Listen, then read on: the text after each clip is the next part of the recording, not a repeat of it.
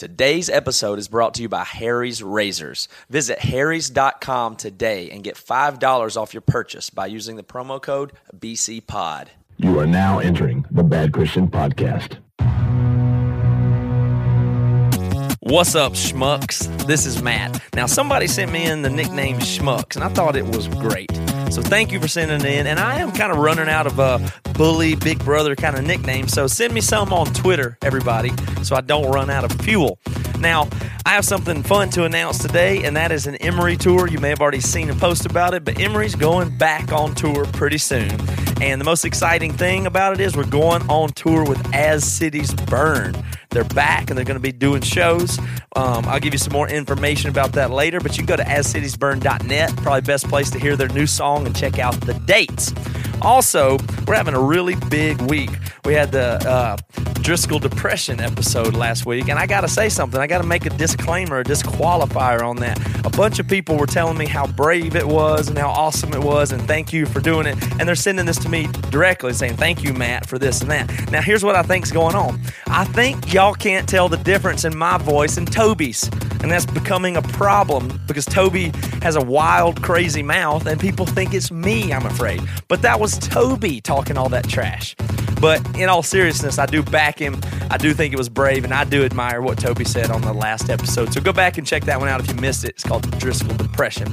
Also, the one before that was the girls from Free Sex, and we're going to talk about that on this episode a little bit as well. But we are, in fact, um, partnering with, releasing, and working with those girls on their podcast. You can find it on our website if you just go to podcast, or you can go to freesexpod.com. Their first episode of relaunching their podcast is about having sex, sex after having kids, basically. So this is Candace and Katie. They're friends of ours, and they're relaunching a podcast that they used to do, and gonna gonna do it for real and take it serious and use their real names. I also think these guys, these girls are really brave and admire what they're doing. So yeah, check that out. Uh, we got a bunch of exciting stuff going on, and trust me, more big news to come.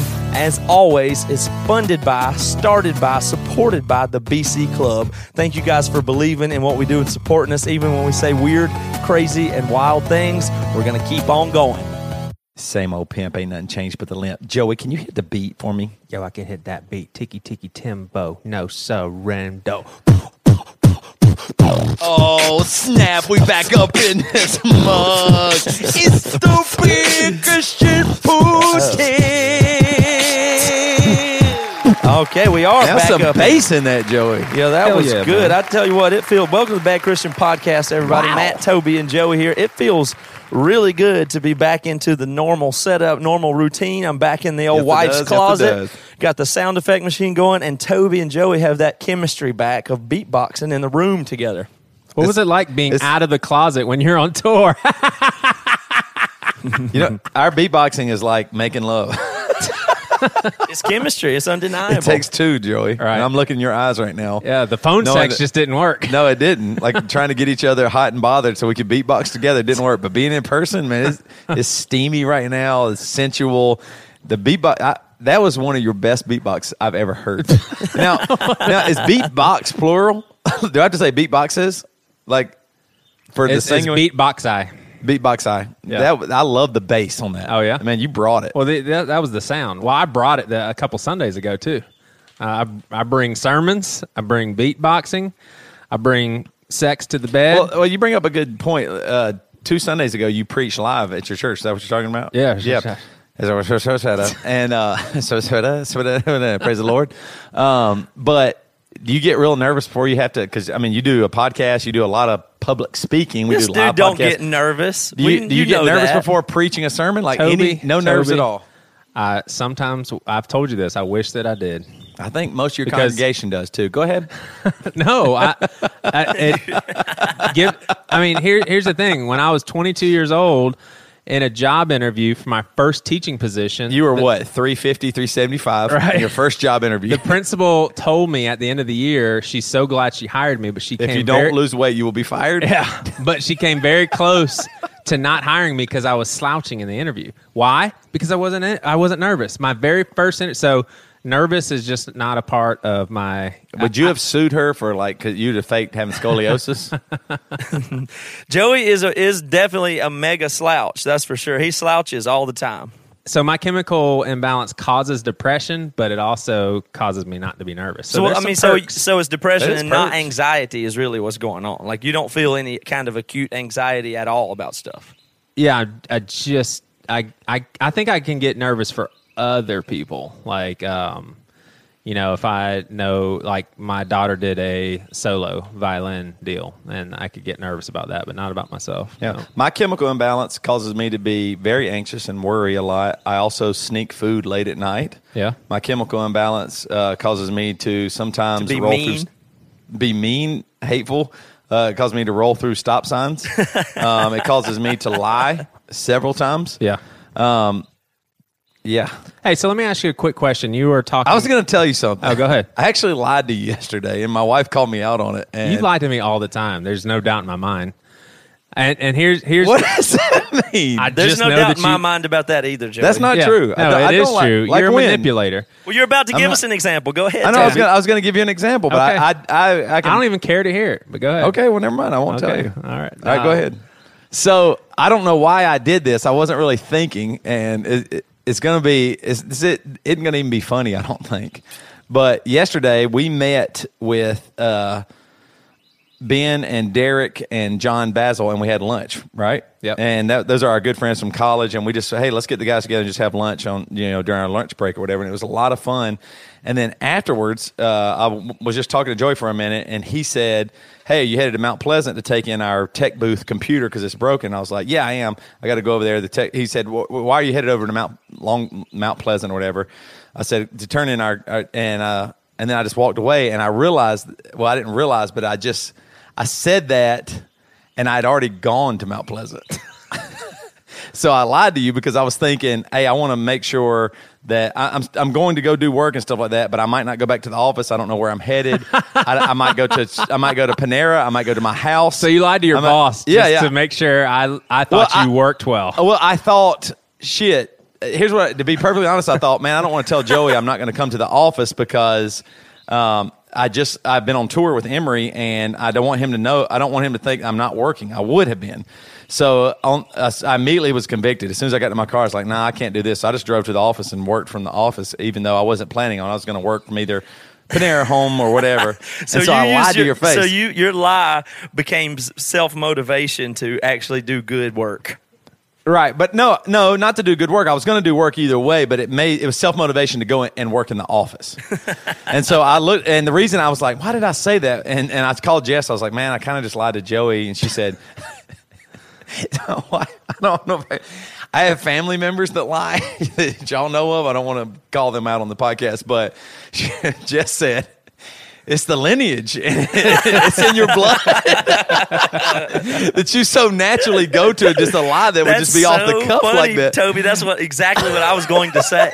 I was going to explain this to you and Joey in this in that scenario. It's like, well, Toby, you have to understand just from the way you are and were brought Right. up, this is normal for you. And you, without thinking about it, you typically go to a lie in order to Right. handle, situ- handle a situation. Intuitively, you do that. You do. I see you do it all the time and develop really like detailed lies to tell a customer service person just to get out of a Right. situation when it's completely unnecessary. And it's not because you're trying to even do anything bad. It's just your go-to thing is to lie. So then I thought, well, I just told my boss that I, I mean, I just lied to my boss, and he's like my best friend. So it's like this is pretty shitty. Matt, have- so I do want to clarify: I do not lie to you all the time, and when I do, I do feel bad about it. And I was like, I'm gonna say this for the podcast because I think y'all would think you might would think it's funny or whatever. But Toby will actually hit mute and talk to his wife while I'm talking to him, and Yeah, he has no definitely. idea what I was talking about. And that's that's okay, man. That's your Well, think to to about like I've seen him do that to you and other people, but think about how bad it must be to me, the person that talks the longest and the most.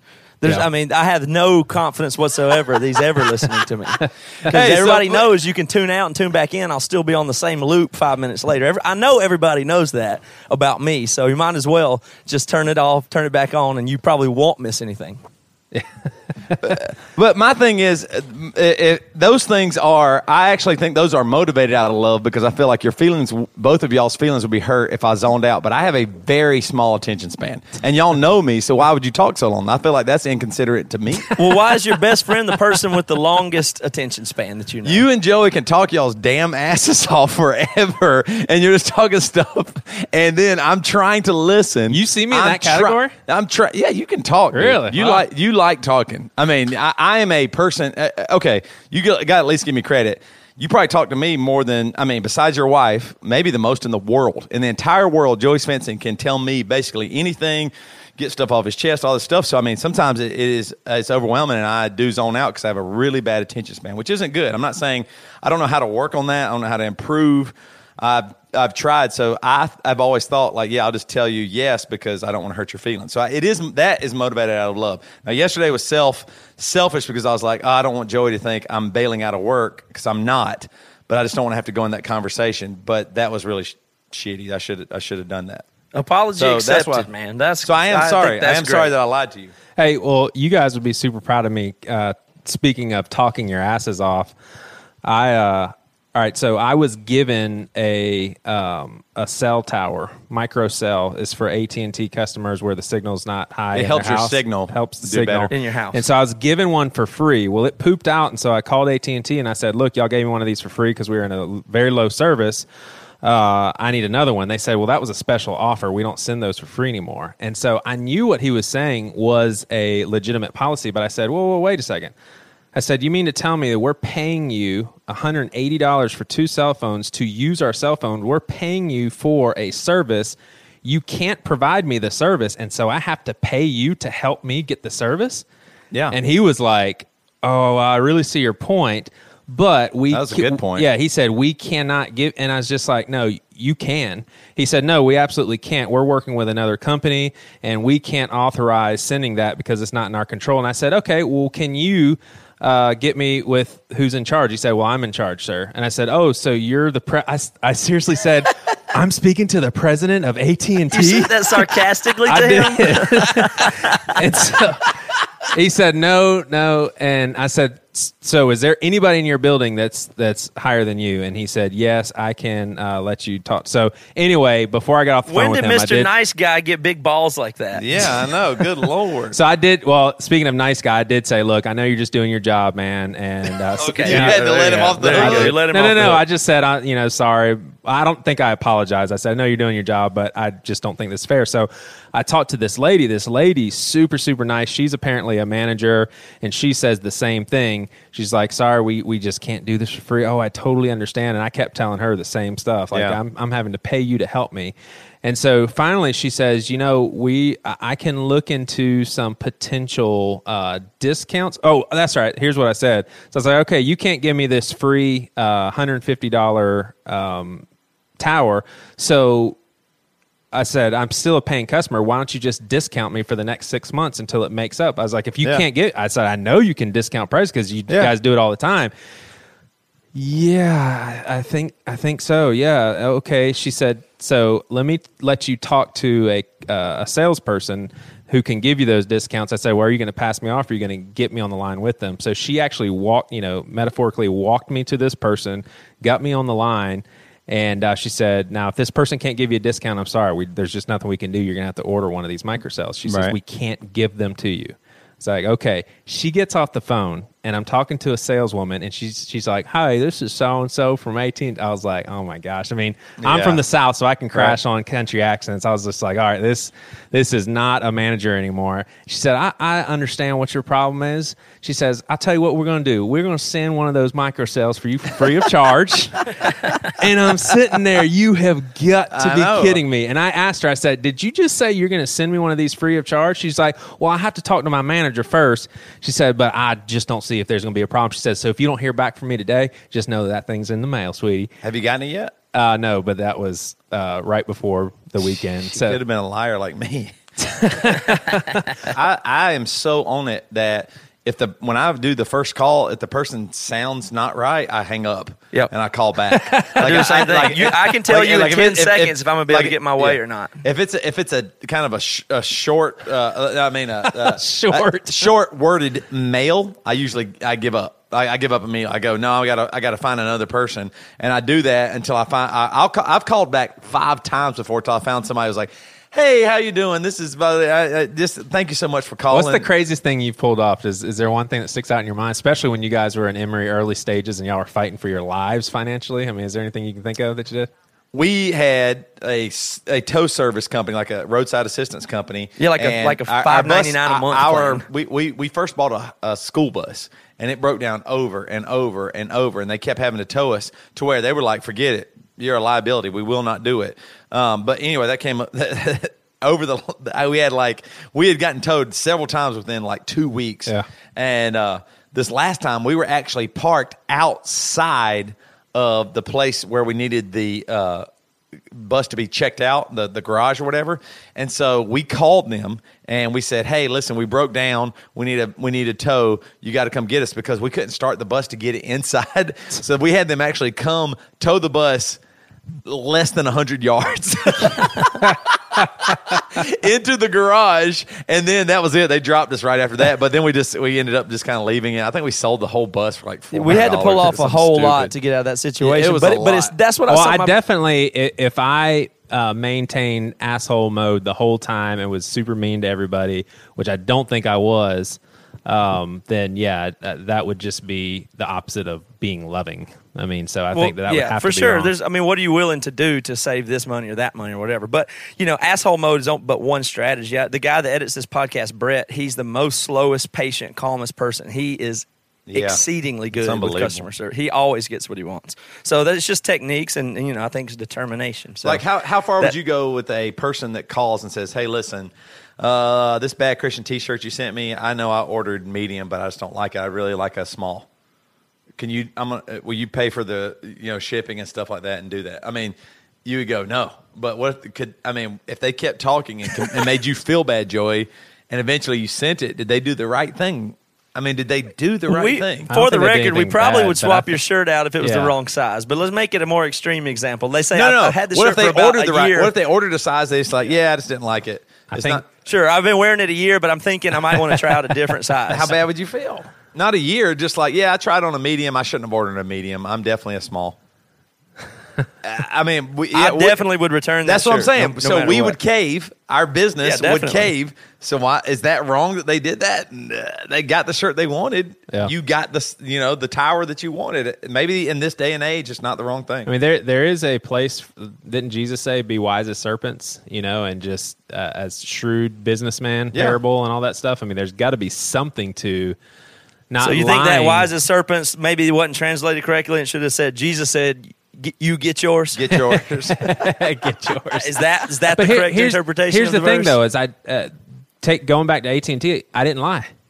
All I was doing was arguing my point. I Right. was saying I'm a paying customer, I, and you're asking me to pay you to help me, not you know Right. because y'all aren't giving me the service. But right. That's true. But I mean, the one they said, "Hey, we can't give this to you," and then you basically called them liars. That's what you did. well, they were. a, a guy who was Well, a- they, they were. they though. were. They ended up sending it, and it was the lady that worked customer service sales. I know, but I mean, a guy.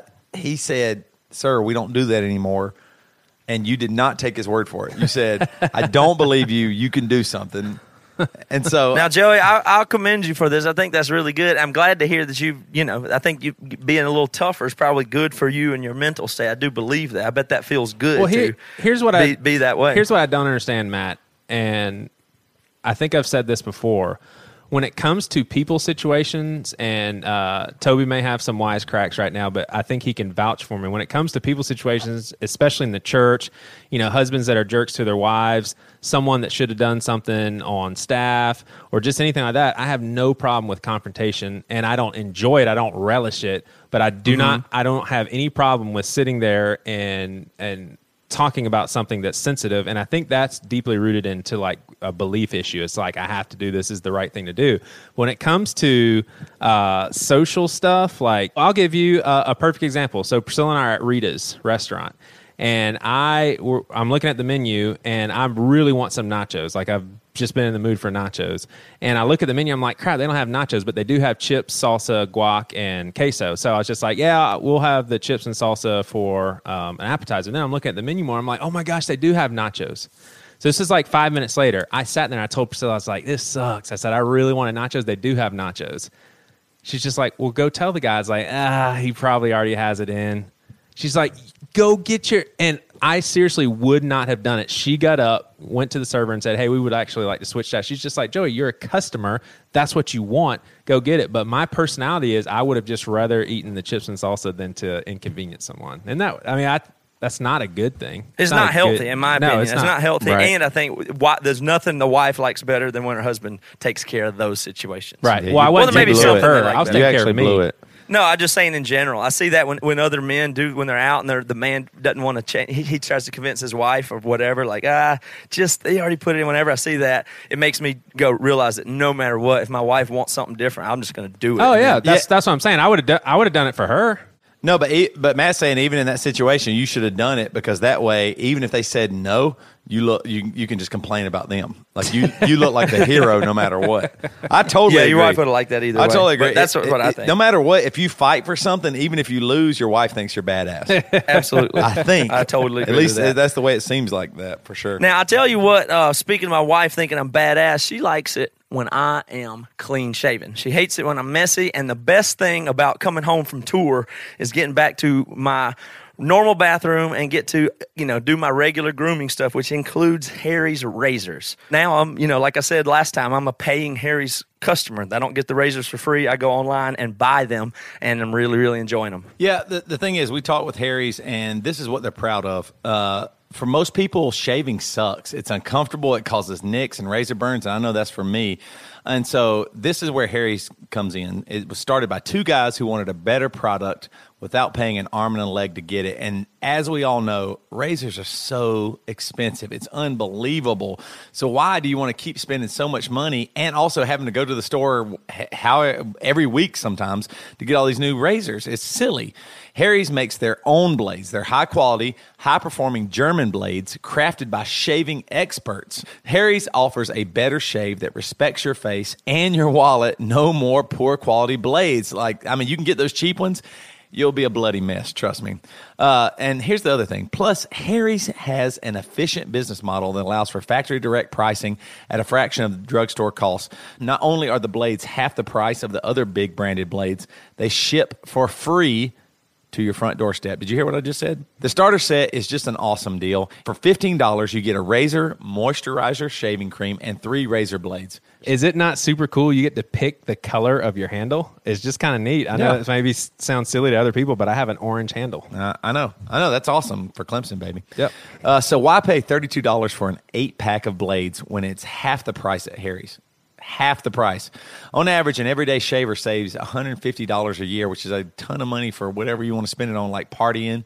So go to harrys.com now, and Harry's will give you $5 off if you type our coupon code BCPOD, that's BC Pod, with your first purchase. That's harrys.com, which is H A R R Y S dot com, and enter coupon code BC Pod at checkout for $5 off and start shaving better today. Okay, so thank you, Toby, for that. There's something I wanted to talk about that I wrote down on my note card. First of all, I was impressed that you guys both wait, had wait, stuff wait. written You, down. you write things or you put it in your phone? oh no, I write stuff down. I can't. I don't. I'm terrible with the- Weird. I just don't like typing. It's not. It's a. It's a whole different thing for me. So if there's something, That- that's I really just, I strange keep to me. I, cards I, I, around. am not trying to stop you. I want to hear what you have to say, but that is really interesting that you would actually physically take a pen or pencil and write down a note as opposed to just typing in your notepad on, on your yeah, phone. it's just not the same. I keep I keep you know three by five cards and a pen in my pocket. If you find me, most of the time I should have one pretty close to on hand. It's just better for me. That's true. I didn't know that about you. Well, check me out. Ask me sometime. I'll say, "Are my pants on?" Wow. All right. But- well, tell us your story. Um, I was saying that I'm, I'm impressed because Toby said he had stuff written down. I know Joey often does, but I Yep. appreciate the preparation by everybody. Um, maybe we could turn the show into four hours if we have enough. oh, to I'd about. love it. It'd be my dream. Okay, but here's what I want. Here's what I wanted to talk about a little bit. Is I wanted to explain something that came up after last week a little bit, and I'm something pretty excited about too. And that is that we had Candace and Katie from Free Sex podcast on last week. I thought the interview was good, and everybody seemed to like it. Now, one thing we didn't talk about, and it was very much on purpose, was the fact that Free Sex podcast is going to be published and partnered with Bad Christian. They're going to be they're going to be a podcast that, and some of you guys already know this because you can see it on the website and blah blah blah. But we didn't want to talk about it in the interview because we wanted to have it be, not be promotional in that sense, like go check this out or go do this. It was just we wanted to hear from them in a more organic way. And then some people, you know, after the interview. Were you know talking on social media and asking about it. And a lot of people were looking for their website, and we just now put their stuff on our website, so you can find it now. And they're essentially launching now, and it's it's doing well. It's already really high on the charts. They have an episode out today. Their first episode's out right now, so you can go listen to it. And I am I will ask you to subscribe to it if you like it. If not, if it's not for you, then no big deal at all. But it's already blowing up the charts. It's gonna it's, it's so compelling to me that there's gonna be a podcast called Free Sex that's gonna be in the top of iTunes charts for Christianity. It's going to be right beside John Piper and Andy Stanley and Joyce Meyer. And That, that just tickles me so much because it's so weird when you think about it because these are girls that we know and, and they've been podcasting before and they're relaunching now, if that makes any sense. But um, I just think they're so talented and so brave for doing it. And that's just what I think is the most exciting thing is once I got into it and started helping them develop their show, I realized that, oh, not only are they good and talented, but there's nobody that does anything like this. This is the weirdest Yeah. thing in Christianity. Um, it's the weirdest thing. It's like nobody, like women can't talk like this. Because why? Just because you can't. So I even um, it's like uh, uh, it, all you have in Christianity is a, a pastor, and he can talk about sex, and he can say orgasm, but a woman can't, or it gets weird. Or a pastor can have his wife with him, and then he leads everything and is real careful of making sure she doesn't say anything weird, or he babies her along. But you don't really see what these girls are doing. I think it's crazy, and it's a huge vacuum, and it doesn't make any sense. So I think it's weird. I had an email exchange with with a guy, not even a bad guy or whatever, but it really illustrated that to me because he was like, "But who are these girls? I mean, what are they doing? Like how?" Uh, it got into some weird territory. I was like, "Well, what do you mean?" He's like, "It's just, I mean, I don't, I mean, I don't understand why you'd have them on, and it's this and that. And like, I mean, really, is it just? I mean, this, this is what he said that really illus- illustrates my point. He said something along the lines of, "But if it's just girls giggling about hand jobs." So that's I mean that's pretty sexist, don't you think? Given Yeah, that he's totally. that he's a fan of, and I'm not knocking this guy, but if he's a fan of our podcast, then he's heard us giggle, laugh, uh, roll on the floor laughing about penis and vagina hundreds of times. Yeah. But thi- on this case, he's worried that it's girls giggling about hand jobs when they're actually doing something unique and good, and they're a thousand times Right. probably better at speaking and giving probably more practical info than, than we do anyway. So, it is that is it because it's a turn on? Is that what it is? Like, what? Why? Why can't we do? it? Is it, is it people getting turned on listening to girls talk about? I do think that'll be a problem to some people. Honestly, Yeah. I mean, I think some people should not listen to this because they can't control themselves. right. But I mean, sure. it, what, what about that bias against women and in Christianity and about sexuality? What does that say? That m- men are shitty. That's what I would say. Yeah, I mean th- the whole the whole reason why there has to be little rules. We talked about this before, like not being with a girl uh, just in, in a car together. The whole reason those rules or unsaid rules exist because guys are horrible. I mean, guys are not trustworthy. So you tell a woman, since guys are horrible, Toby, you can make penis jokes, but Katie, you cannot. no, no, no, no. I, yeah, I, No, I, I think she can. I just think some people shouldn't listen to it. Sure, that's fine. But aside from that point, as far Some as some people shouldn't listen to our podcast Sure. either. But I mean, I, think anybody should be free to say what they want to say. It's a touchy s- subject because some people can't control themselves and will be shitty about it. that's not their responsibility. No, no, no, no. They they should definitely do the podcast, and the podcast is good. The majority of people will be totally fine with it. So I'm just saying in general, uh, yeah. But, So the- but the- the- what I'm interested in is not cautioning people about that content, but Right. what's with this giant vacuum that nobody else would do this? I mean, don't you think it's crazy? This podcast aside, I mean, what kind of world do you want your daughter to be in where women can't do that kind of stuff and you can? I totally. I don't want. I don't want people to be in that world. And and here's what I think. I actually believe that everybody has a right to say what they think and they believe, and then we should be able to look at it rationally. And I, I what I really dislike is that people they're they're, they're potentially pastors or, or religious uh, folks who will condemn podcasts like this because they don't even want to listen to it because they're probably hiding something, Yeah. or they're probably scared that what what does this mean that I can talk freely about sex, and then that means you're going to infiltrate oh where I'm weak or what, what you know what I'm doing wrong. So I think the open, honest conversation that these ladies have is really needed, and honestly, it's, it's great. I what mean, about? I wanna don't look- you think like it's weird that probably ninety percent of all Christian teaching on sex probably comes from a sixty-five year old white man? Right? You know what I mean? Isn't that a little weird? I mean, if we're getting all of our history and science and sexual education from some middle-aged white man preaching, that's kind of dangerous. but I mean, it's just from the top down, the way they, the way that our society, and I, you know, I, I can easily be labeled in the sexist category for Right. many of my views, of course. I've but said it's that weird that, times. that the carefulness of of Christianity actually, what does it say? It just feels like it says something really weird to women. To me, is what I'm saying. Like, just yeah, just don't. You know what I mean? Like, Yeah. because you got to be careful. So just don't. That's what I. That's what I feel. I didn't even realize that until I started working on this podcast. Like, oh yeah, it does seem inappropriate because only because nobody else is doing it, not because it's inappropriate. That's insane. What what I think is crazy is how we're changing the culture of Christian podcasts because we have bad Christian, now free sex, and soon to come is easy stealing, justified lying, and Yep. uplifting violence. Right. All three new podcasts that are coming The up. new So- line. So it's just going to look differently on on Christian podcast. That was pretty good, specific uh, improvisation there, Joey. That was good. That was Say great, the names Joey. of those again. Justified violence, We have easy stealing, justified lying, and uplifting violence. Easy uplifting steal. violence. I like it. Easy stealing.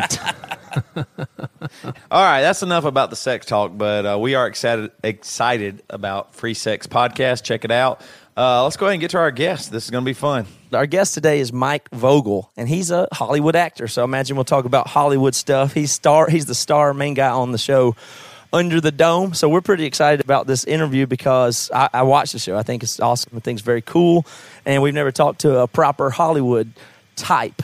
So uh, yeah, I don't, I don't know if our audience cares about that kind of stuff or not, or if they just want to hear the only lead singers of hardcore bands on our podcast. But hey, Hollywood people, that's our that's our that's our edge into getting in the entertainment business. Isn't that what you want to do, Toby? Yes, I do. You want to go into acting?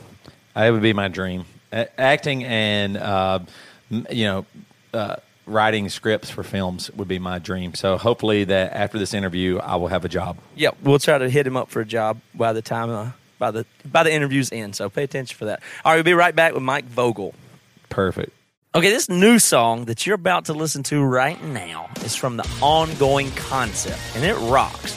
It really does. Their new album, Handmade, was literally handmade by the band themselves. They built their own instruments, recorded, mixed, and mastered everything. And that's pretty crazy. That's a lot more DIY than, than even we are, because I ain't making no instruments myself, that's for sure. But not only that, they filmed and made a music video from a set that they made entirely by hand. In fact, they have a new album coming out June 16th called Handmade. So let's check out one of their songs from that album called Unwanted.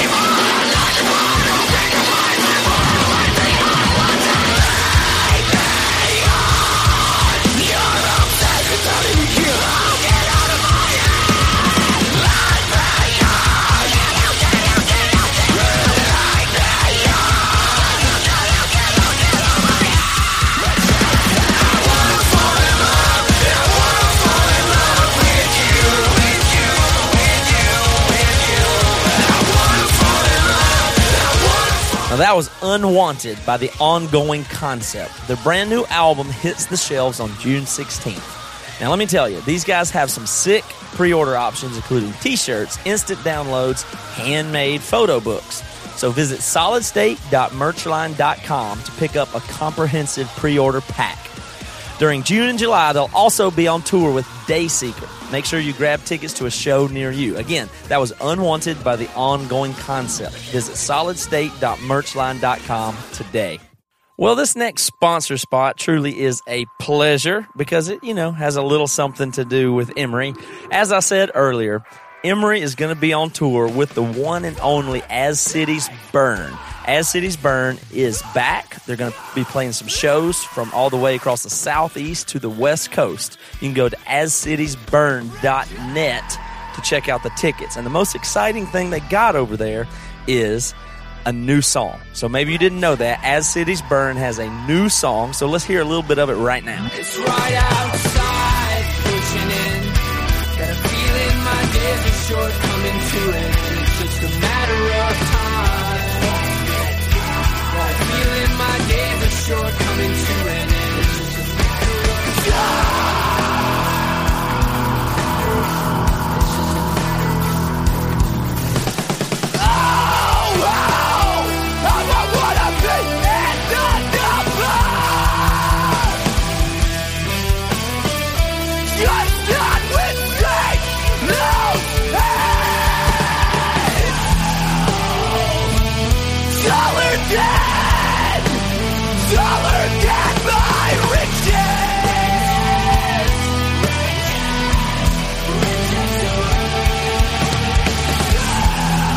Yeah. So you might be asking yourself, is that TJ screaming? Is TJ back? Yes, TJ is back. He's on the song. He's on this tour. New Orleans, Dallas, San Antonio, Mesa, Arizona, Los Angeles, San Diego, Anaheim, Orangevale, and San Francisco. You can get your tickets and special VIP packages right now at ascitiesburn.net. There's special t-shirts for every show. There's special posters for every show, and you get early entry into the venue to see the show. It's money goes straight to the band. So go to ascitiesburn.net, buy tickets right now, or you could just if you live anywhere else in the country, they have t-shirts for sale now. They have a web store. You can buy their t-shirt anywhere. But this tour, like I said, is As Cities Burn, Emery, Listener, and Foreign Sun. So go to As Cities Burn right now. Check it out. I'll see you there in the pit every night. So you guys are in the middle of shooting right now? Yeah, we literally we started on Wednesday, um, so uh, it's we're, we're we're we're back into the fray. Does Under the Dome shoots in Wilmington? Yeah, we do. We oh, do. that's awesome. I'm a I'm Yeah, actually a really big fan of the show. I watch it. My my wife and I watch it all the time, but I didn't even, I didn't know Oh, that awesome. it was I didn't know that it was in Wilmington. Yeah, we uh, uh, they lost their tax credit this year, so we're literally the only show left here. We were grandfathered in. Um, Oh. But uh, yeah, man, really, it's just been a really a really cool time and uh, a really great opportunity. So is here. Wilmington So- like losing like all its shows and all the filming is going to le- is going to go away from there now? Yeah, they've lost all of it. Um, No way. You it know, was like the Hollywood of the South, they used to call it. Well, it was, but Atlanta has Atlanta is a hot. I mean, more stuff shoots in Atlanta right now than shoots in Los Angeles. Um, No way. And we were actually going to move to Atlanta this year, and I was I, secretly I had my fingers crossed because it's a I mean it's a three hour three and a half hour drive from Nashville to Atlanta. Yeah. Uh, I could have kept my girls in school and uh, not yanked the family around, but uh, just just wasn't in the cards. So. We actually used to our our uh, Matt and I's uh, girlfriends back in college actually moved to Wilmington to start to start a like try to be professional actors and actresses. Is that right? Yeah, yeah. They moved there and they, and they did several stuff, but that was like, what is it? Screen gems? When Screen they was- Gems, that's yeah. right. EUE Screen Gems, yeah. I mean, I mean, it was a it, it was bumping down here for a Yeah. while. You had Dawson's Creek, you had almost every film, you know, tons of films coming here. One Tree Hill. One, One Tree Hill. You guys were big fans of that, I can tell. oh man, love every episode. couldn't couldn't miss it. I have the T-shirt.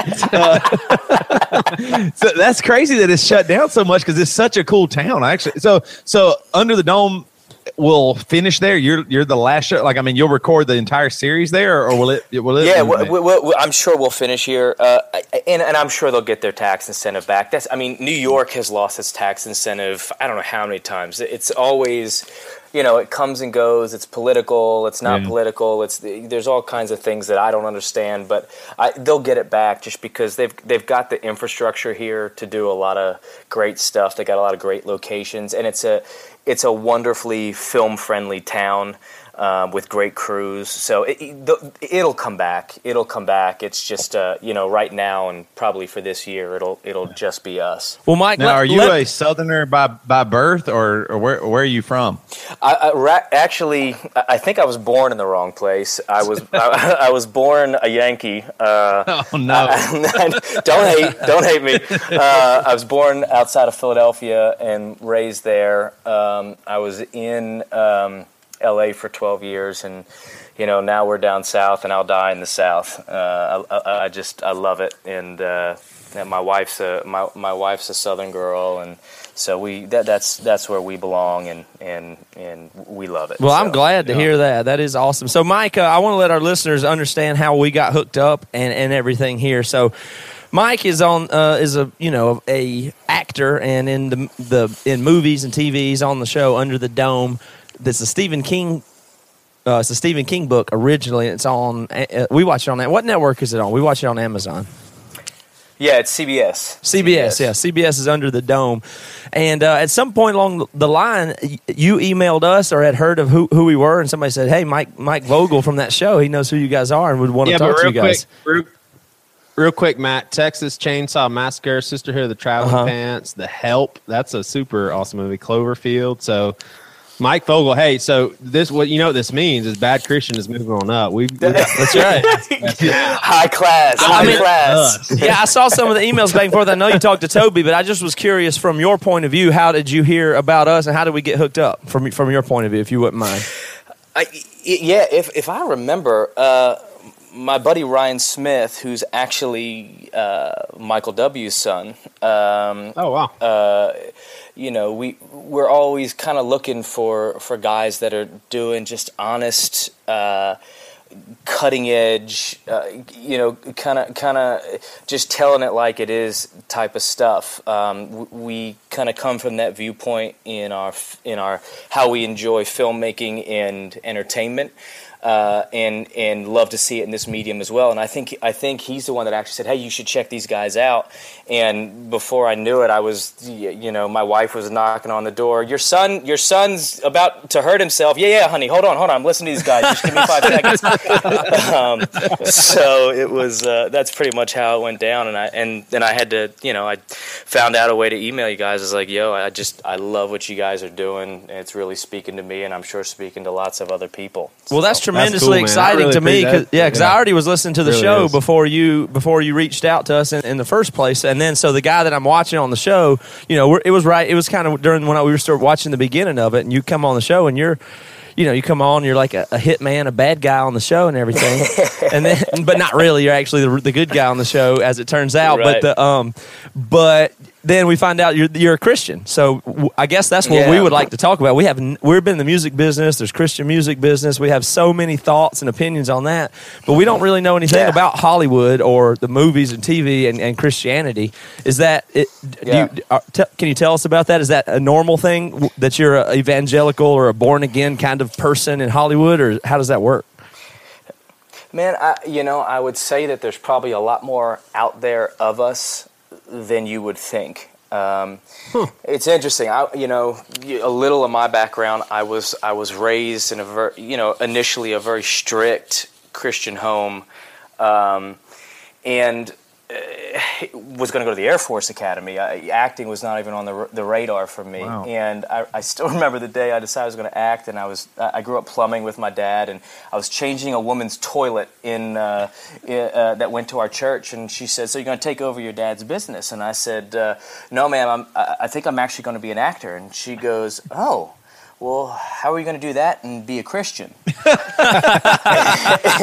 dead serious too. uh, show uh, as a heart attack, and um, and that was kind that's kind of been the mindset that I set out. I, very early on in my career I I kind of made peace with the fact that all right Lord I'm doing what I'm doing not for the choir. Uh, uh, th- they they they'll always you know uh, listen the fireproofs and all the they they have their they have their place um, in the church and to the church and, and all of those but let's be honest Joe, Joe, and Jane Doe out there that, that, that are not into the church going experience are not watching those movies. Um, and and a lot of people in the church are not watching those movies. And so uh, for me, it was very much uh, it it all changed for me. I remember when I read Wild at Heart, uh, uh, John Eldredge's book, and when I, I, I saw this guy talking about Braveheart and Gladiator as examples of Christian messages in a film, and it rocked my world. I was like, "You, how, I, I, how, how?" But you started to see how the story of a a savior, one who comes to fight for his people and save, without Hollywood even knowing it, um, is kind of interwoven into so many different things Yeah. um, and that became that became my sort of my driving force in all this is, is going you know I, the experiences and, and celebrities and actors that I've worked with and crew members that I've worked with that would never hear the gospel otherwise. Uh, and, and, people may look at me and say, hey, man, well, then why'd you do this? Or what about this one? Well, was this one glorifying? I don't have answers to all of that except to say that every film, every show, everything that I do, I put up before God and say, I'm living in a very a very gray world where I can't open up the Bible and, and look at this and that this verse says, "Thou shalt not do Blue Valentine" or "Thou shalt not do The Help." Uh, it's kind of open to. I, I look at each project I do as, all right, Lord, you've got someone for me to go to there. There's someone, and without fail, every project that I've done, there's someone that needed to hear the gospel, or there's another Christian that needed encouraging, that needed uh, that needed that push forward, um, and and it blows my mind every time. Well, here's what I'm dying to know though: is it covert? Like, do you have to hide it? Do other people like? Is it? Is it? You don't want to be tagged as that Christian guy, right? So how does your agent? T- uh, that's what I, that's what I'm really I, curious about. in the beginning it was uh, it was tough because because you're low man on the totem pole and uh, you know but I think God was testing me in that will you be will you be real will you be who you are in me when you're on set when you're with now I, I, I've seen a lot of people come onto these sets that are just banging Bibles over people's heads. And I don't think that's it either. I think people are Who like Gary Busey? uh, right, right, right. um, if you can understand him, um, the uh, I, I, what I have found is that, and I've been, I mean, I've been called out in front of by another actress in front of you know a, a, a 1,000 person crew uh, in, in a cafeteria setting for my faith. Um, No way. but every time it leads to something else. And if i named some of the names that it led to your jaw would hit the floor. So it's like god I think if you're doing it from an honest place, people people are searching, people are looking, and I think I think it was Tim Keller I heard say one time, truth is interesting because we're so everyone is so interested in guarding their little segment of the universe, their little segment of what they call truth. And I and I've looked at it and said, I believe that what I believe is absolute truth. And if it's truth, then nothing else that anyone else says, that anyone else brings against it, is going to be able to knock it down. So, what do I have to be afraid of about what they're saying? I, I don't need to be. I, I don't need to be offended. I don't need to be worried. And I think that's what people worry most about is that that either something I'm going to say is going to challenge their truth in such a way that it one of two things will happen. Either it will make you it will reinforce what you already believe, or it will make you look at what you believe and go, hmm, uh, I don't have an answer for that, and I need to rethink that.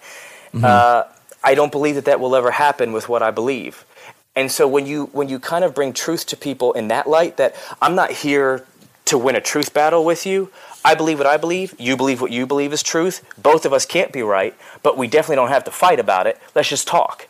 Um, a- And in that in that sense of things, and much like what you guys do o- on this show, you know, when you when you come at it from that that point, people get more interested than they do get than they get their hackles up. Absolutely. Well, what I think is cool too is you're not on the set every day being Kirk Cameron. You know, like, hey, this Gosh, picture had a painter. Let me tell you about Jesus. You know what I mean? Yeah, Like, right. I, I don't think like what, what's really cool is you're at your job. So Mm-hmm. you, you know what I mean? Like, like you really are perfecting your craft, trying to do a great job. Just like a million Christians out there, and not every day does the plumber go say, "Hey, by the way, I fixed your toilet, but let me tell you about my friend Jesus." Right. you, you know what I mean? Right, right. That's not Well- real. And and so I I think it's really awesome that you get to be a Christian in that environment, even if you don't say anything. You know what I mean? Because you're right. I'm sure at some point it just comes up, and that's But- and natural and real. That's the thing. I mean, I you know I was just in, and we talked about. You know, I was just in Australia for three weeks, or three yeah three weeks, three months doing a doing a show there, and it was interesting on two fronts. One. Uh, uh, the book was this book called Childhood's End. I don't know if you guys are sci-fi freaks at all. There's uh, th- that movie Space Odyssey 2001 Yeah. was was written by a guy named Arthur C. Clarke who wrote Yeah. this book called Childhood's End, which has been they've tried to make for 50 years, but they've never made it because it was so blasphemous. Because it basically talks about the end of faith, the end of religion, um, and this group called the Overlords comes down and kind of overtakes mankind. What's interesting is that they present when they present themselves, they they are in person they look like the devil. Um, but what's interesting is in the story, it says it says the the overlords or the devil says there is one over top of us called the Overmind, um, who basically we are sentenced to going through eternity looking at all these other worlds in the universe and kind of taking them through their paces but we never get to go where they are and it's interesting that this led to so many conversations with the producers with the writer with all of just getting to share my faith and getting Yeah. them to kind of engage because while Arthur C. Clarke set out to kind of dis- disprove faith, the vehicle that he used was the biblical narrative. Yeah. Was was you know let's y- yes we've hell lake of fire all those things I, absolutely but let's say for a second you know I've heard it described that hell is hell in and of itself could be eternity separated from the glory, the majesty, and the incredibleness of heaven. Even if it was that, he's telling that very story of, you know, Satan not being able to ever go where the overmind or God is. And just using that narrative uh, that was meant to, to be used, uh, you know, to disprove this thing, it proved it.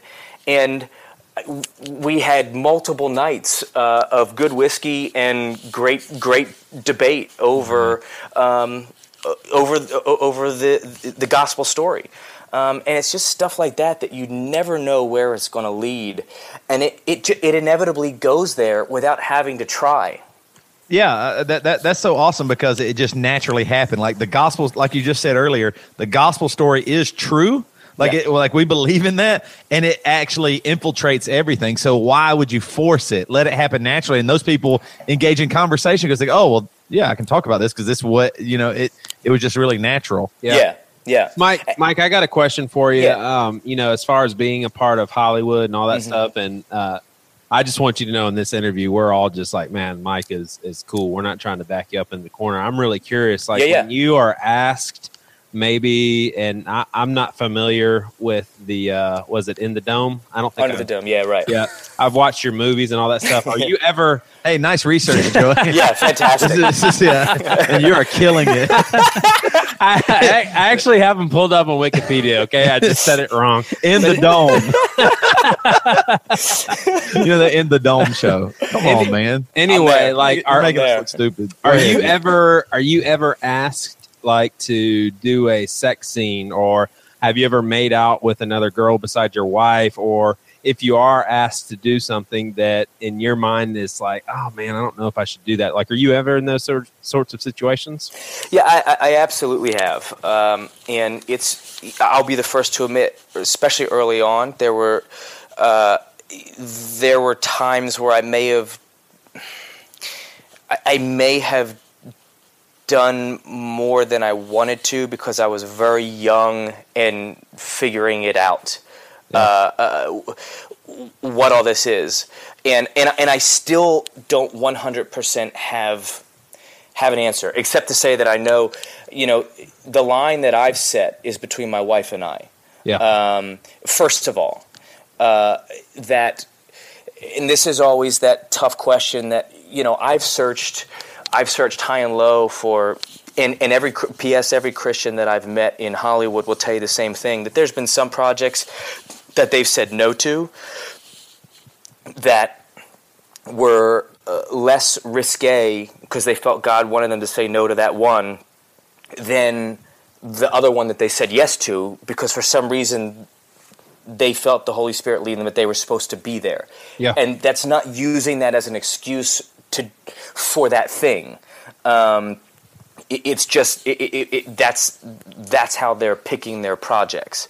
Yeah. Um, and for me, it's a it's a line that that my wife and I have set up that that I won't cross. Um, uh, i i there will be no bits touching other bits of any kind. Um, you know, uh, uh, gratuitous gratuitous scenes that serve absolutely zero story point.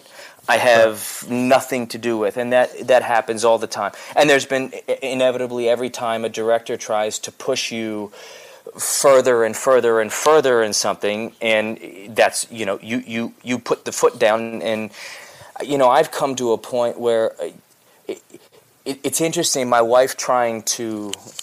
I'd be lying if I said my wife is okay with it. I never want her to be okay with me kissing another woman Right. because it's not it's not okay. It's never something to be 100% okay with. Although i i if there's any way to describe it to anyone, you know, I've, I've got a lot of friends that, that I grew up with that are not in the industry that don't understand. Oh, bro, man, you must, you've just got the dream, man. It's like, it's, le- it's legal cheating. I mean, you are just, it's incredible and and I welcome them and say, you know what, I want you guys to come to set with me one day when I have to kiss a woman or I have to make out with with a woman on camera. I want you to see how how exciting it is. And when there is 300 people on the other side of that camera staring at you, you've just met this girl uh, two days before that, and you have a director yelling at you, okay, now turn your head a little more to the side. No, no, no, you're shadowing her. Now you're blocking her light. Less tongue, more tongue. No, none of that, none of that. There is nothing enjoyable or. There's nothing about it Absolutely, that is uh, and 90% of people out there will go whatever dude I, whatever you say i don't believe you other than to say that you talk to almost any actor they all say the same thing. It's the most uncomfortable thing we have to do Yeah. and it has never been enjoyable.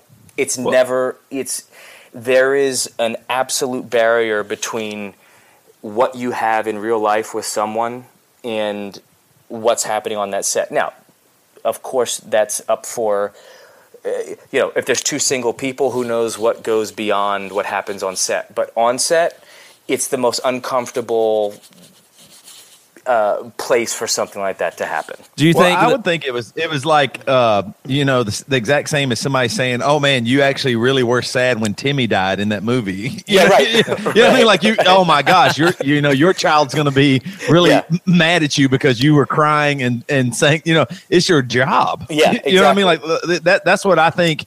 I, I do believe that people don't understand what it means to be an actor or in entertainment or uh, I really don't think I really do believe that they think oh well you have you're in front of people so you have to do this and that, that, Yeah. that- that's about as far as they take it and they don't understand how much goes into it and yeah I, I mean I think it would be really uncomfortable yeah. I mean that, that can't be like just- fun It's just awkward. It's not fun, and and it, it, inevitably the conversation always goes to what do we do for a living again? How is this? Wh- wh- Yeah. Eh, it's it's so weird, and then it's like every everyone goes back to their lives and their wives and their husbands or their boyfriends and their girlfriends and you know my love interest on the show we're my wife and i are best friend eh, really good friends with her and her fiance her and i have to kiss a lot but there is I, I, I can't describe it except other than to say that it's like going up and shaking someone's hand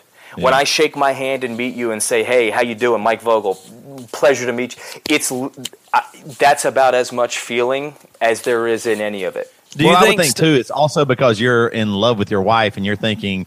I, I mean, it, it, it's not like you're a guy looking for that and going, "Oh, I'm just going to live it up and do whatever I want." And this is it. You're not thinking of it that way. You're actually thinking of it as a job and, and to improve your. So And- do you well- get do you get flack from Christians about this very thing that we're talking about, or are you not rubbing shoulders with or your family? folks? Does your Well, family abs- han- handle it okay? But uh, well, ab- absolutely, there's there's there's flack from it. A- again, I- I go back to listen. God is my judge, and uh, i- i- if if I feel that if at my spirit, I I want Him to absolutely annihilate me if I'm stepping out of place. I don't ever want to live in that place. Um, and I don't ever want to do anything in my career or my job to satisfy man. But there's plenty of people that would that would and that have lit me you know lit me up for for what they say. You know, my wife has a lot of friends again, not in the industry, and the times when things get where her and I have had to where I've had to to, to really just sit and kind of talk her off a ledge, which I get it. And so she'll have she'll have friends come to her. I don't know how you do it. I mean, you, you know, your your husband doing what he how do you not get je- how do you and and it, it does get to her a bit because she's fine until people start questioning it and start coming in and Yeah, ch- that's it. chirping in her ear. And then it inevitably always leads us to a deeper place of trust, a deeper place of, I have never violated her trust. that, that's the thing that I think that is the hypocrisy of Christianity is all the movies that you make people love them or, or- Right. or, you know yeah, there are people that love them and they are Christians and non-Christians and so those Christians like for the for Christians to go don't make that movie because of your faith that just is such a terrible blanket statement that doesn't really it doesn't really mean anything it's just it's what they're saying but if they were in your shoes they probably would do it Yeah. so Well, that's but- what that's what makes me lose my mind Well, but not even that. I, I, I think we've just got. Here's the thing: we've we've steered youth and artists away from filmmaking for so long, or if they go there, we've Yeah. told them that it has to be made this way for the church to. I remember we, my, I did a, a movie a couple years ago on my buddy's my buddy's life, and his life is um, he just an unbelievable life. I mean, a a a, a larger than life, unbelievable story, and there was like there was a shit in there, and he sat down and met with certain key figures in the church because he wanted it it it it, it has a real life honest look at his life and the things that he struggled with in his Well, to faith, be specific- watching his parents killed in front of him, his sister raped in front of him, uh, going on to become a special forces soldier, a senator, a state senator, and all the while wrestling with faith. And there was a, and eventually meeting face to face with his parents' killer in Oklahoma State Prison and forgiving them, forgiving him. He initially went in there not knowing if he was going to kill the guy, and was able, in, a tear-filled session, forgave the guy right to his face. And there was a shit in the in the movie, and like literally or the word uh, the word, the No. word, yeah, yeah. both, and, um, um, but the word was in there, and this very large sect of the Christian church was not going to back it or support, support it unless that was removed. Oh, and I just looked at that and said, "Guys, it's it's we're we're getting it all wrong. You're Yeah. getting it." I think C.S. Lewis would say the same thing. You're, we're focusing on all the stuff that, that just, you, you're not getting it. We serve the God of the universe, the ultimate artist, the ultimate creator. And we should be putting out better stuff than they're putting out. Totally. because because of the talent and the gifts that he's given us we should be toe to toe I I look at a movie like the passion. For me the passion is the ultimate example. No one can look at that movie. You may disagree with the message of it and that's okay but as a film standalone as a film it is well made it's visually stunning it's well acted and you you it will go toe to toe with with other films out there You know what? That is such a good point. We we actually had David Crowder on the on the podcast, but uh, he he said this, and I, it really just rang true to me. The church used to be known for the art it created. Yes. You know what I mean? Like that, that's what the church was about. Like, I mean, they would support art and music and all this amazing Science. stuff. And Yeah. now we have just terrible art. Like, I mean, it's just it's somebody that paints Jesus upside down. He flips the picture, you know, and everybody goes, "Yay, man! He painted Jesus." I'm just like, come on, Yeah. Can't Yeah. we do something else? I mean, just eat it. Can't we? I mean, in this world with the internet and being creative and entrepreneurial and all this stuff, can't you not just do the this the same things over and over and over? It's it's really frustrating to me. but I think it's coming. I, I, I think I think people are are waking up and and there's a lot of a lot of guys out there that are starting to to, to put to push the envelope and Yeah. I, I, I like to think that that it changes because eh, you, when you control the voice or at least have a voice out there and what's going out there to the masses that's it. That, that that's what gets that's that's where the megaphone is.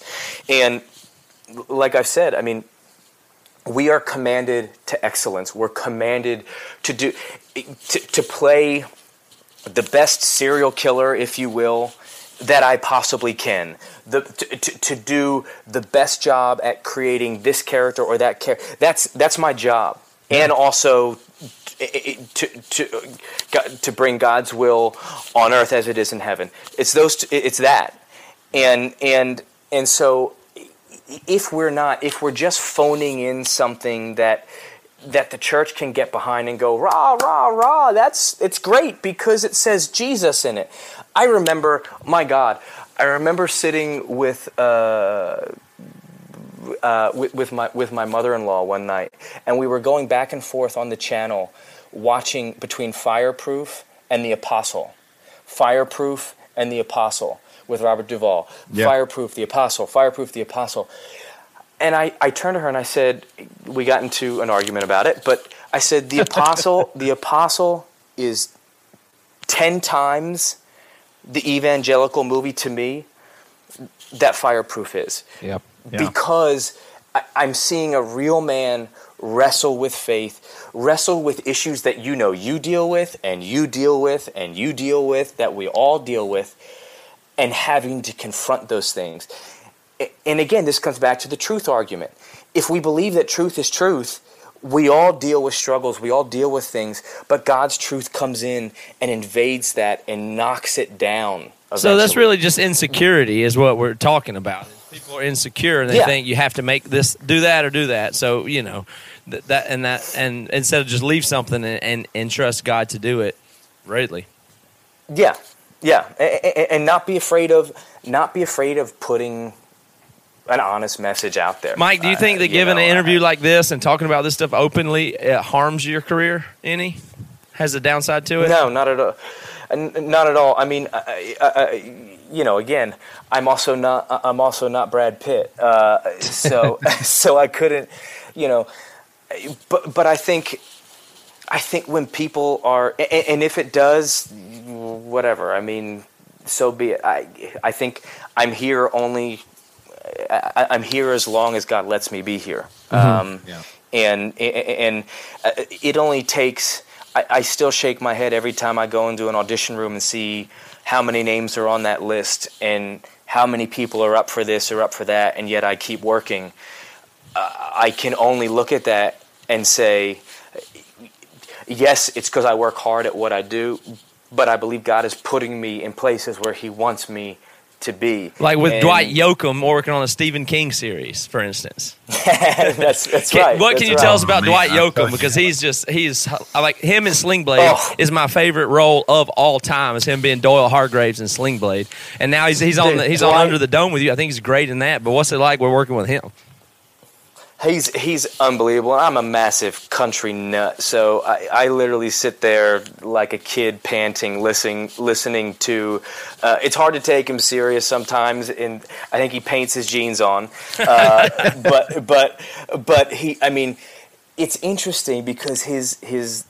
I think who he as is as a person and who he is as an you know as a music artist and as an actor, two completely different people.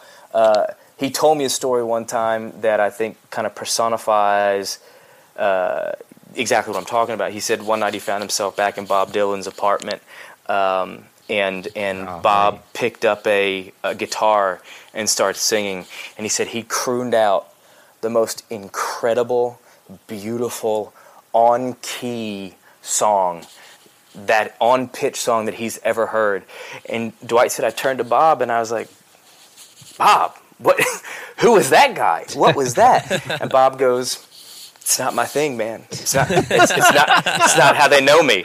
You know, it's it's not how they know me. They know they, they like they like that the, the character that they know is Bob Dylan, uh, and and that's you know Dwight has his music persona and he's got who he is as an actor and he's a really interesting cat.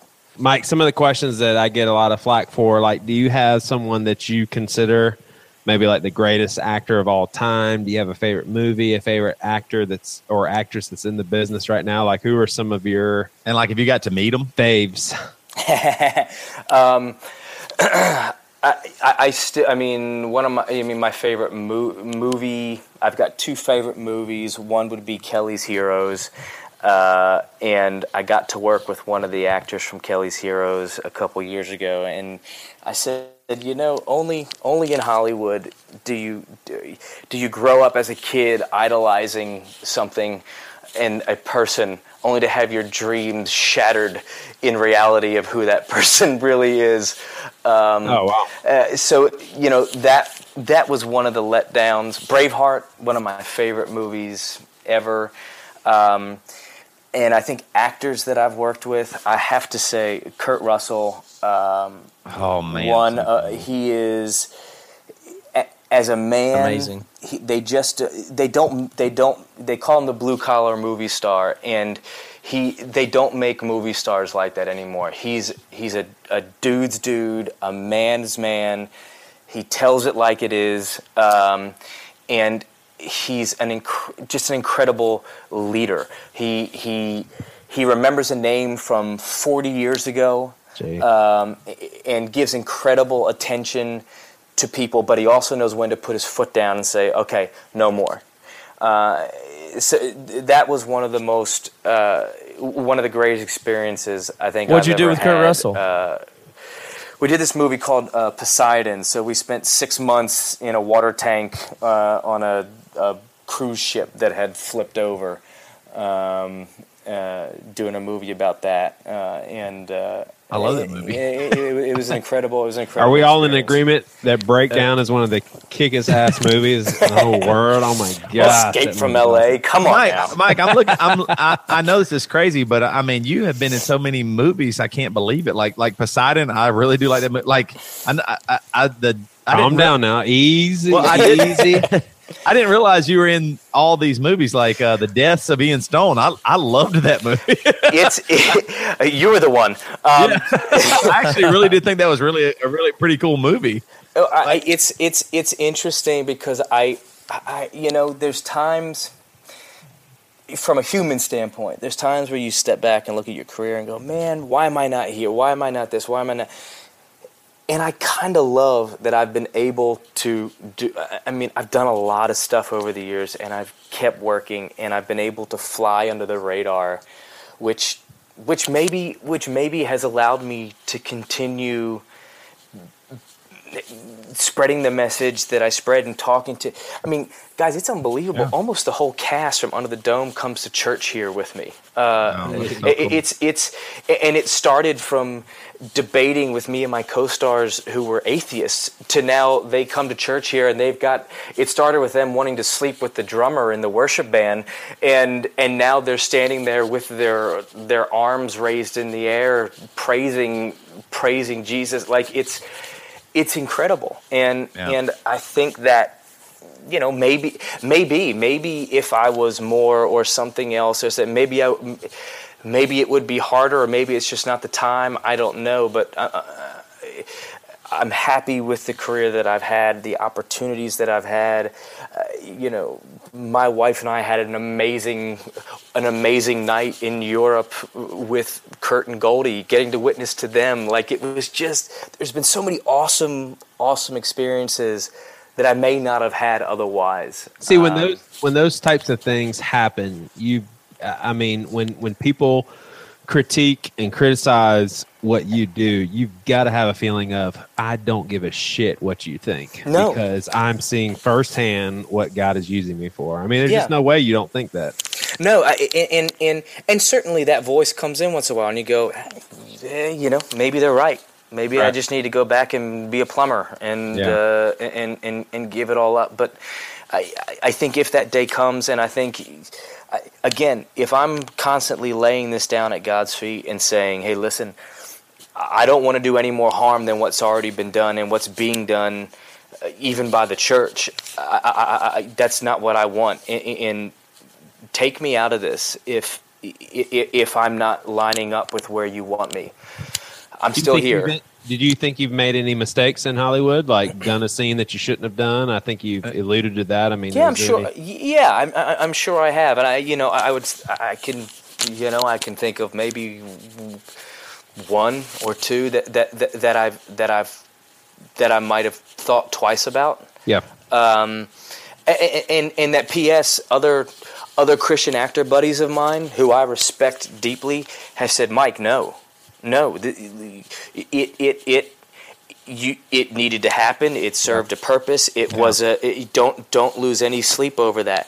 But I but I do, and and what that is and where that is, I, I, I don't know. All I know is that I just in anything we're going to make mistakes. The problem is, is that when I make a mistake, it's lived out in front of millions of viewers, um, and I, all I can do is hundred percent of the. I've never, I've never done a scene that I question out of being ashamed of the gospel, being ashamed of saying, "Hey guys, uh, uh, I'm a Christian and I don't think I should be doing that scene, so I'm not going to do it." It's never been because of that. It's because I, I, I did it going. Eh, I see the story point here. I see the sense that it makes. I don't know. I don't know. Yeah. I don't know. I don't know. And I wrestled with it. I did it, and again, I'm still here. And I've, I very, it very well may have been a mistake, and and and maybe I take one on the chin, you know. Well, I don't uh, think people understand that either because you're right because you live it out on the screen and all all people do is just watch it. You know what I Yeah. mean? They, they don't get to see your decisions behind that. Just like I mean, you could I mean, just like a scene, you can make a mistake in choosing a movie that doesn't do that well financially for you, or you know, you know, I mean, all Right. these things like I mean, all that stuff can affect your family and your you know your wife, your Yeah. kids, all that stuff. So it's not just that, and, and so. I'm just here to say, man, I, I I actually just really appreciate that you just want to do stuff and try hard and, and work and, and the work honors God. And sometimes the work, my my work sometimes gets the best of me and I don't I don't do the best. So I, I do really appreciate you being open and honest about that. Cause I mean that that that has to be tough where you're it's lived out in front of people and you, then you have to wrestle with well you know maybe i maybe i could have done it that differently or whatever but the, the, the truth is so many people oh yeah most people make decisions because you have to and then you live with it and, and then you just figure it out that's called being a human and so i do i do appreciate that that you are doing that and trying and experimenting and pushing yourself to limits and seeing what works and what doesn't and that's that's just real life for sure so. And, and, and, and, and the truth is, is like you said, all of us are are, are in those situations uh, a, a million times a day. It's just that uh, you know, unfortunately, when I when I make a work related decision, it's not you know it's not necessarily uh, gossiping gossiping about so and so at the water cooler. Right. Again, it gets put down on film eternally for Yeah. for the world to see. Um, So, Mike, we are going uh, to do our first movie. Would you be interested in playing the worst piece of shit ever and star star and playing star in playing Toby Morrell? so, I, so I'm playing myself. Fantastic. Um, and we're going to do a Toby Morrell documentary. Terrible documentary. I'm I, I'm in. I'm in. I, I do think though it's funny. He'd be a way better looking Toby Morrell. That's for Yeah, damn man. You are a good looking man. That is true. I would love for you to play me. That would be my dream if you played me in a movie for sure. Mike, last question. Are you ever like just living normal life? You're out with your family, you're, you know, you're at Target, whatever, getting whatever you need. And somebody says a name of an actor you played and you look, uh, or a character you played and you turn around like they go, Ian or Bobby or Jason or, or whatever. And you, you turn around like after having, you know, filmed for months and months and months. Does that ever happen to you?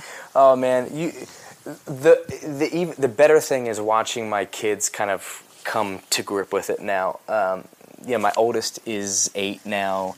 Uh, I, I- the last two years have been really difficult for her trying to eh, trying to deal with how she like she's she's for so long has seen people come up and talk to daddy about well, what what did they want to talk about? Oh, they're just talking to daddy about work and you know about about what daddy does. And I, I, I still remember it. Last year we were sitting at Olive Garden um, here in Wilmington eating, and the waiter came up to take our order, and she goes. Yes, he's on Under the Dome. Okay. Yes, he plays Barbie. I, that, she assumed that this person was coming up to talk about. He had no idea who I was. He was just wanted to know if I wanted the chicken scampi or the soup salad and breadsticks. Um, so it's amazing for me watching this through a child's eyes. I I can't imagine how hard it must be for them to kind of reconcile real and not and Yeah. what it's all about. Yeah, So, for sure. For sure. Yeah. Well, Mike, thank you so much for joining us, man. This has been great. We, re- we really do appreciate you uh, taking some time for us and uh, coming on the show. So, uh, thank you. And you guys watch Under the Dome. It is, uh, you're recording uh, right now the new season, right? Yeah, Is that- is season that- three. Yep. Yeah, man, three. that is awesome. Thank, Thank you, you, so Mike. much. Yeah, Mike, thanks man. so much, man. Yeah. Thanks, guys. Appreciate it. All right, see you, man. Talk to you. And Mike Vogel, everyone. Oh, Mike, man. That was interesting, man. Like his perspective being right in Hollywood. Yeah. I mean, that's really intriguing. It, it, I've always wondered what it'd be like to be just a good-looking actor. Right. like I've actually really wondered, like, what would that feel like? Like, I mean, he. As opposed to He being has- what it'd like to be an ugly actor. Well, I mean, he's no Steve Buscemi. I mean, I mean, Steve Buscemi's career might be bigger, but I mean, if you are a Oh, yeah, an attractive female looking to meet a famous actor, do you go with Steve Buscemi or do you go with Mike Vogel? I think Steve Buscemi's this is doing terrible. fine. I think he's doing or just a- an attractive male. Well, whatever. let- all right, let's so let's flip this. Would any of y'all be okay with your wife being in a big, big, big time movie and even just a pet kiss on someone's lips? Of course, I'm okay with that. yeah, I think I'd be okay with How that. How about a make out scene? I'm fine with I it. think I think I would be because I just knowing my wife, I don't think she she. It's not like she's going. Oh my god, I'm kissing this guy. Matt, I what think did you she's say? thinking work. I'm What'd you say, Matt? definitely fine with that. A make out scene? See, I just couldn't stand watching my wife make out with someone. That would just Don't watch me. the movie then. Not not because I don't trust her, but just ugh. You don't trust your wife. you don't love Priscilla. hey, Matt, a little while earlier you mentioned something, and I thought this was kind of interesting. Your wife won our uh, uh, fantasy football bracket. No, no, no, no, I'm sorry. yeah, we, yeah. I was Our- just your telling y'all before our- we got back from March break. Madness bracket. Yeah, I was just telling you right before I got back from break that I was making coffee here on my wireless system. Now, just because we have a lot of audio gear, I didn't go out and buy this for the podcast, nor did the Right. BC Club people pay for it.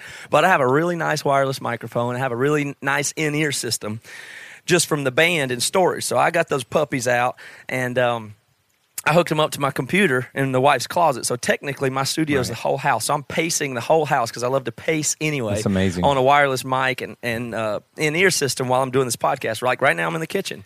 So That's right, and you can do that because your daughter Georgia's not there. Right. Because That's what. So yeah. So and I can do that when Georgia's not here, nobody's here, or if she's taking a nap or something. So I'm walking around the house, and my daughter's out at the Pacific Science Center, um, which is the thing that they got a membership to. And so we have a nanny named Abby, and she's got Georgia. So I have the whole house to just pace around and podcast. So I could do this all day.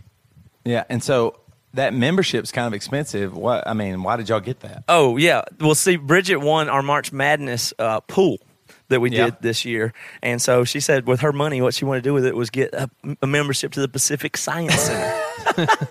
so I thought that was great because I would I would otherwise go ah we'll just pay if we go twice. you know? Right. That that is just hilarious to me that women do that with their winnings. Like a guy would never do that. Like if Matt, if you won the bracket challenge, what would you have bought? Uh, would you have done something nice for your daughter and family? If I had 130 or 150 bucks or something like that, I probably would have gone to a steakhouse um, and or bought a bottle of scotch. That's exactly what I, I've won before. That's exactly what I did. I, th- I wouldn't think I bought a really nice bottle Georgia. of whiskey. Yeah, I wouldn't have thought of that. Yeah. My first thought is always to buy some some form of liquor. That's it. I mean I, that I don't normally That, get. that you like I think get me. normally. Yeah, exactly. Like, like, but here's the thing with me: when I think about winning a bracket, I think I did something, or you know, like fantasy football, whatever it might be. I think, man, I worked hard, I did it, I chose right. You know, I'm I'm really going to give myself a treat. But women don't think that way. They don't care that much in general. Oh, I happen to win. Okay, yeah, that means money. I'm going to do something nice for my daughter Mm-hmm. and family, which is the right thing to do. But I would never do that ever, no matter what. I think that is so hilarious. So why are you going to pay for the science center? I'll show her a science experiment right here. Watch this: Yeah, baking know. soda and vinegar. What do you need to go to that for? she'll be blown away. she'll be she'll be in shock. Anyway, so I'm just trying to tell the truth here. So I think what everybody is ready for after just an awesome interview with Mike Vogel, and then you know just we need something to pick everybody up. That we can't end there. All right, we're stumbling into it here, Toby. Let me help you out. Okay. Oh God. Oh my gosh. Oh my gosh, I got a vomit in my mouth. in a world where when a when a wife would win something like gambling, she would do the right thing and spend on her family. But every male knows you buy Wrong beer. decision. Wrong, wrong, damn decision. This is the damn news, and I'm here to tell the truth. Buy beer with your winnings. Buy liquor with your winnings. It was all blood money anyway because it was it was wrought from gambling. So you got I to do so know. bad with it. You can't turn that around. You can't keep that train rolling. gambling winnings. People probably died for that money. You know, I heard a Who story. knows?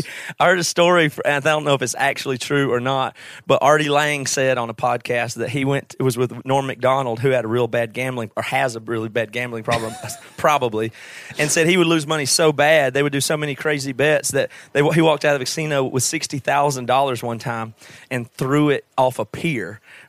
And then said he said that way at least he would know where it went and he because he was going to lose it no matter what like no matter what he knew he would Oh, have my lost it Lord. so at least he threw it in there and didn't use it to lose even more. So he just That is crazy. That is crazy. All right. Okay, let's get to the news because this is serious, and I want to do a really good job at it. And uh, I'm really proud of uh, the respect your audience audience I have. I respect the craft. You know, my my predecessors um, have done a great job. You're standing People on the shoulders of so giants, my crazy. friend. Dan Rather, Bill O'Reilly. Some people, some people are given a platform. You have taken a platform. No, I've not taken. It's I've- I've unjustified. I've accepted. You've He's- built a I've little platform out accepted of the wood. humbly accepted. You've taken Right. some rusty accept. nails. You took some rusty nails and a bunch of plywood, Yep. and you made your own stupid little platform. Go ahead. I forgive you always, and it, no matter what. Our I've got a our news story if friendship you need has it. been so long. It, No, hasn't, no, it hasn't no, been no, a no. month, but I got one. If you, You need do it. not. Do not need it. I, in fact, do not need that news story. There's one thing I do not need. All right, this comes from the Huffington Post. Accused Oh, really? That's- that's shoplifter not normal. allegedly stuffs AK-47 down pants at pawn shop. And I thought this was interesting. I'll tell you why after I read the story. But also, our good friend Dumpy Sinclair, Scott Sinclair, sent this as well. So, um, the Sun Sentinel reports that police in Fort Lauderdale, Florida, say a man tried to rob a pawn shop in broad, sorry, in broad daylight on Tuesday by stuffing an assault weapon down his pants. Marlon Paul Alvarez, who is 19 years old, now faces grand theft charges stemming from the incident. Alvarez appeared in court Wednesday where Broward Judge John Hurley described the defendant's dumb plan. You allegedly went into that pawn shop and removed an AK 47 rifle on display and stuck it down your pants. After a while, you pulled it out, put it back, then grabbed another assault rifle off another display and put that down your pants. The Associated Press reports that the owner of the shop stopped uh, the alleged thief when he saw him limping out the door with the $850 rifle down the leg of his pants. Now, here's why I think the story is interesting. When I was in high school, there was a, and I'm, I don't want to get anybody in trouble, but a baseball player that wanted to buy a new baseball bat that was very expensive, like five or six hundred dollars, I believe was the cost. One of my friends said, "Hey, if you give me a hundred dollars, I can get that bat for you." So he went into a sports store. I, I found this out all later, so I have no, you know, I'm you can't, I'm not an accomplice in this. Um, he went to the sports store on crutches, like he, his left leg was in a cast, and he walked in. When he saw the bat, he stuffed it down his leg, and then his left leg was completely straight already, like it was in a cast, and walked out the store with the baseball bat. That's great. So I, I so this guy here, I think this this Marlon Alvarez. I don't understand why he was so stupid. Like, why would you put a gun in your pants? You could have gotten away, but then he took it out and put it in another one. And my big question to you guys is, what have you stolen, Joey? You're a pastor, so everybody on earth knows you steal For a Maybe even living. currently. For, I mean, for a living. Your job is to steal people's tithes. Your job is to steal people's, you know, he's not really a thief. He's more of a con man, Yeah. really. But that's okay. yeah. Joe, have you ever stolen anything? Many girls' hearts. Oh, come on. Many a girl hearts.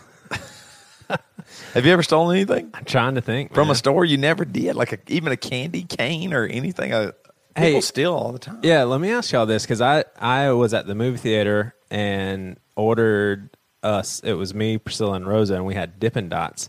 And it made me think, what was the whole Dipping Dots thing? Didn't you guys work at Carowinds and y'all stole? I like, did st- oh, yeah, I stole a enormous amount of giant- Dots. I stole a giant. Because you, you guys like had all you can eat dipping right. Dots for like a whole semester of school. well, the y'all problem, that? yeah, I stole those. that was go to jail for this podcast. no, statute of limitations. I stole a big bag of dipping Dots, probably like a twenty pound bag of vanilla. but the problem with dipping Dots is the whole their whole claim to fame is they have no uh, condensation or moisture in them, and they're frozen Right. down at like negative forty degrees Yep. or something like that. So when you put them in the regular freezer, it just turned into like one big dipping log. It wasn't so, So much you a didn't dot. eat it all? I did, yeah, slowly. But it wasn't individual dots after I put it in the regular non-commercial freezer. Now, what what was your motivation there? Were you were you like this would be neat, neat and trippy, or I love Dippin' Dots, I gotta have. Yeah, well, I love pound bag. Dippin' Dots. I really was into and still am into the ice cream of the future. But the problem is you can't get them because of the, you know, you can't get them. So you can only get them when you're in a theme park and then you got to pay $4. So I felt like as a big Dippin' Dot fan, you know, Does Dippin' Dot still exist? I haven't seen it in a long I time. just said I was at a theater and I had some. when? they have them, but they didn't do Friday. too well. That's how we got into the subject. Oh, sorry, I wasn't really listening. Paying attention. No, actually, I did hear you, and that was awesome.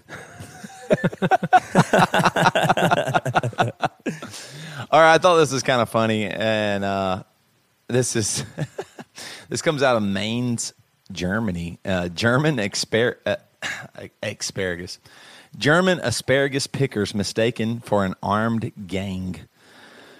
Police in northeast Germany raced to what they thought was a 10 person strong gang armed with knives and sticks over the weekend.